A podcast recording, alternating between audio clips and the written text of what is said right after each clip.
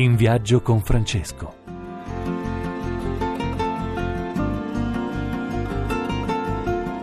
Buongiorno cari amici, buona domenica.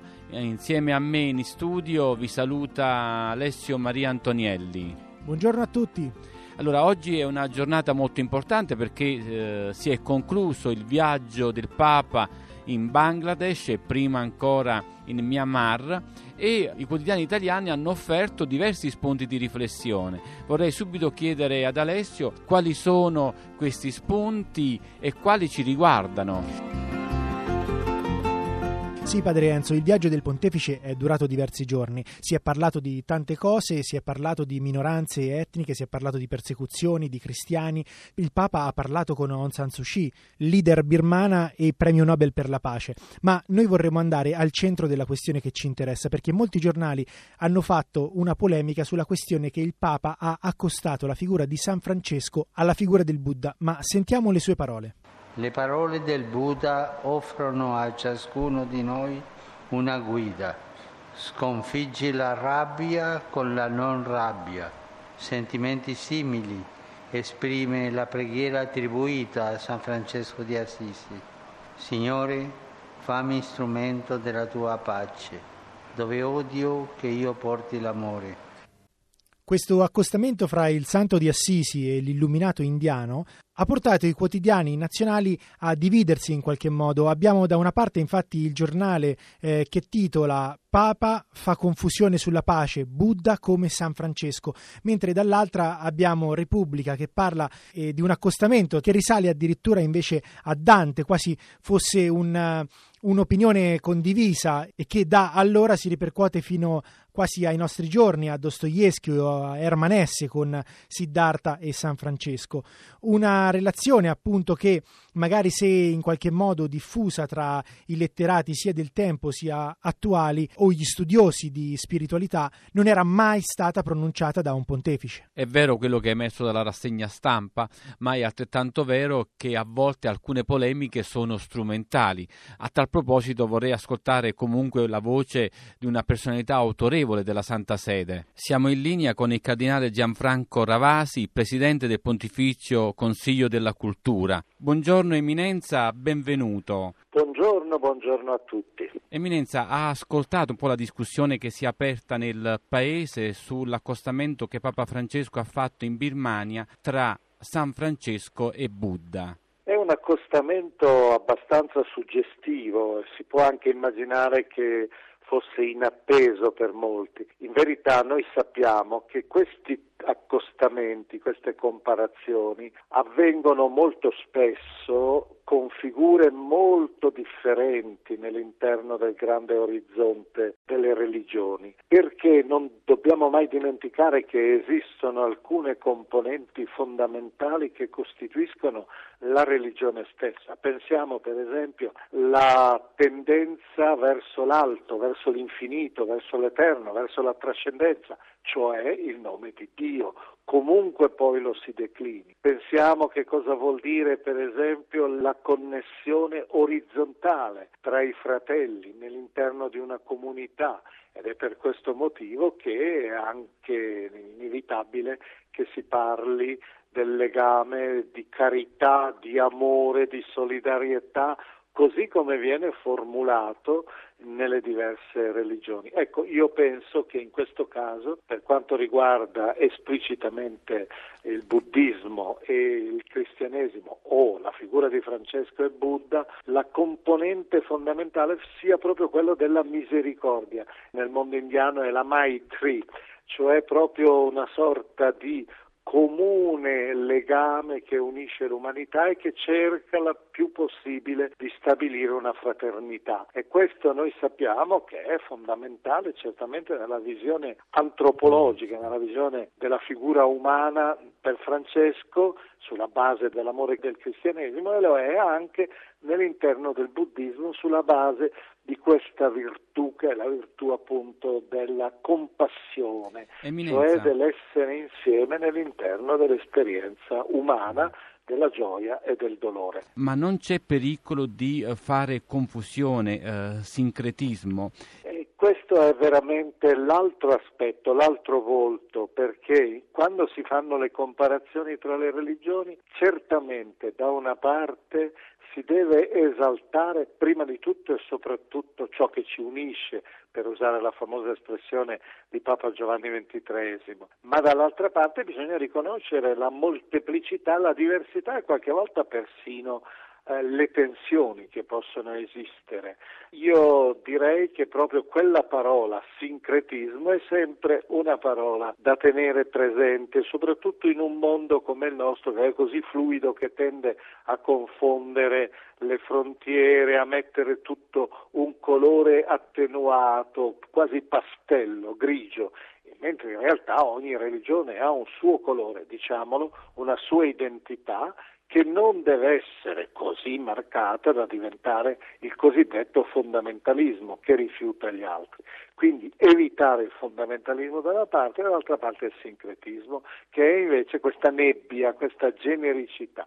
Ecco, qual è la differenza fondamentale allora tra Francesco e Buddha? E la differenza è proprio nell'interno del concetto di Dio, perché noi vediamo che il buddismo è stato detto paradossalmente che è una religione atea, cioè una religione la quale non considera il tema della trascendenza, ma si ferma all'orizzonte unitario, completo, totale, che assorbe al suo interno sia il divino, sia l'umano, sia il cosmo, il creato. E allora in questa visione così unitaria, così globale, alla fine si perde ciò che è altro rispetto a noi, cioè il mistero del divino come trascendente. Questa è l'affermazione fondamentale anche di molte religioni, soprattutto anche del cristianesimo, diciamo. Anche se il cristianesimo, a differenza dell'Islam, che afferma una totalità di diversità di Dio, Dio è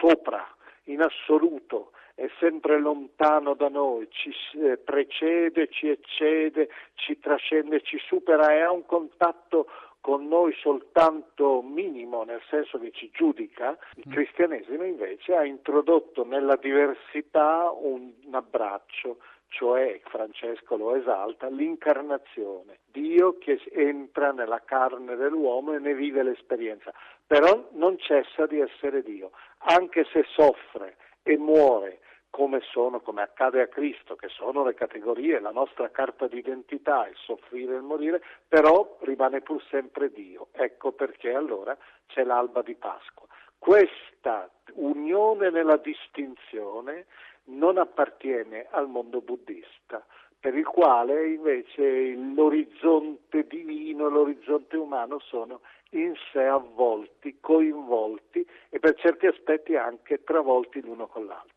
Grazie Eminenza. Grazie, arrivederci. Il cardinale ci ha aiutato a capire quali sono le differenze e quali i rischi di un possibile sincretismo. Ma io vorrei cogliere un altro aspetto ed è il motivo per cui il Papa ha detto queste parole, invitando l'interlocutore, gli interlocutori a camminare insieme e lavorare fianco a fianco. Qui il Papa ha agito da pastore, ha parlato di pastore che si preoccupa ecco, delle persone che gli sono affidate.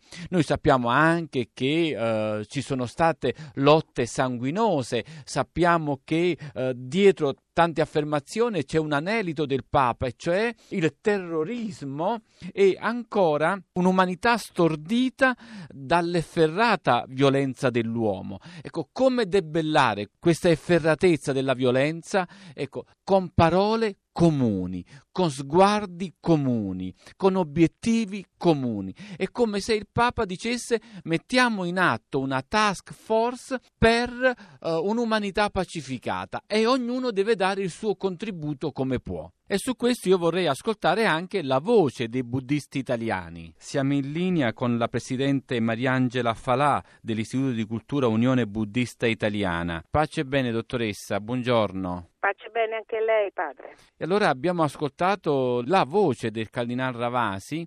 Ora vorremmo sapere da lei, cogliere da lei eh, questo riferimento che il Papa ha fatto alle due figure. Però prima di inoltrarci ci chiediamo quanti buddisti ci sono in Italia, quante comunità? Le comunità italiane raggiungono circa più o meno quanto la comunità cristiana cattolica raggiunge nel Myanmar, cioè poche centinaia di migliaia, circa 200.000 persone e le comunità sono, diciamo, grandi comunità sono circa una cinquantina, poi ci sono piccole comunità diffuse in tutto il territorio nazionale. Ma come ha visto la comunità buddista questo intervento del Papa? Ma, Papa Francesco e San Francesco appunto sono dei punti anche di riferimento per la comunità buddista nel senso che si parla di pace. E nel buddismo si dice non tardare a fare il bene, questo è un altro piccolo versetto appunto del testo appena citato del Dhammapada e quindi diventare strumenti di pace perché l'odio non può essere mai sconfitto dall'odio ma appunto dall'essere pronti a fare il bene perché una cosa molto importante che il Santo Padre ha anche indicato è questo senso del fatto che bisogna avere pazienza e perseveranza, perché il bene non si fa una volta sola, è un cammino continuo e questo unisce molto San Francesco e la tradizione buddista. Bene, allora, e proprio con queste parole terminiamo, la saluto, non tardare a fare il bene, perché ci ricordano anche le parole di San Francesco, finché abbiamo tempo operiamo il bene, principi universali che riguardano l'uomo e Dio. Grazie dottoressa. Grazie e continuiamo in questo cammino. Due interventi che ci hanno aiutato a fare chiarezza sulle parole del Papa. Io vorrei lasciare i nostri ascoltatori con un'immagine, mm, Alessio, e cioè che il Papa eh, desidera sostanzialmente due cose che l'uomo si apra al trascendente, venga aiutato ad aprirsi al trascendente e sappia abbracciare l'uomo. Sono due orizzonti, l'orizzonte dell'altezza verso Dio e della profondità verso se stessi e verso l'uomo. Non ci resta che salutare i nostri amici, vi ricordo che potete riascoltare questa puntata sul sito di Radio Rai 1, trovate anche un ampio approfondimento su San Francesco e Buddha sul nostro sito sanfrancesco.org. Padre Enzo vi saluta dalla postazione Radio Rai di Assisi e con me Alessio Antonielli. Buona domenica a tutti.